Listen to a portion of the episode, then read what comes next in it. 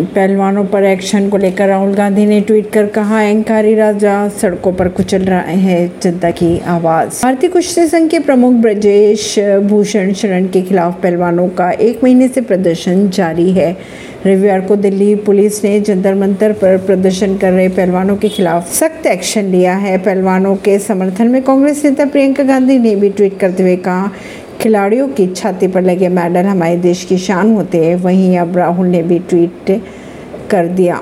राहुल गांधी ने कहा, राज्य राज्यभिषेक पूरा हुआ, अहंकारी राज्य सड़कों पर कुचल रहा है जनता की आवाज़। वहीं मल्लिकार्जुन खड़गे ने ट्वीट कर किया पहलवानों का समर्थन। कांग्रेस अध्यक्ष मल्लिकार्जुन खड़गे ने भी पहलवानों पर हुई कार्रवाई को लेकर ट्वीट किया।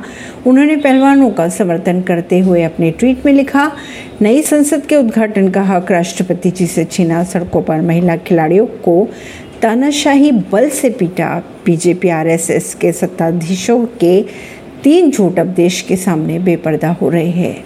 ऐसी ही खबरों को जानने के लिए जुड़े रहिए जनता से रिश्ता पॉडकास्ट से। परवीन दिल्ली से।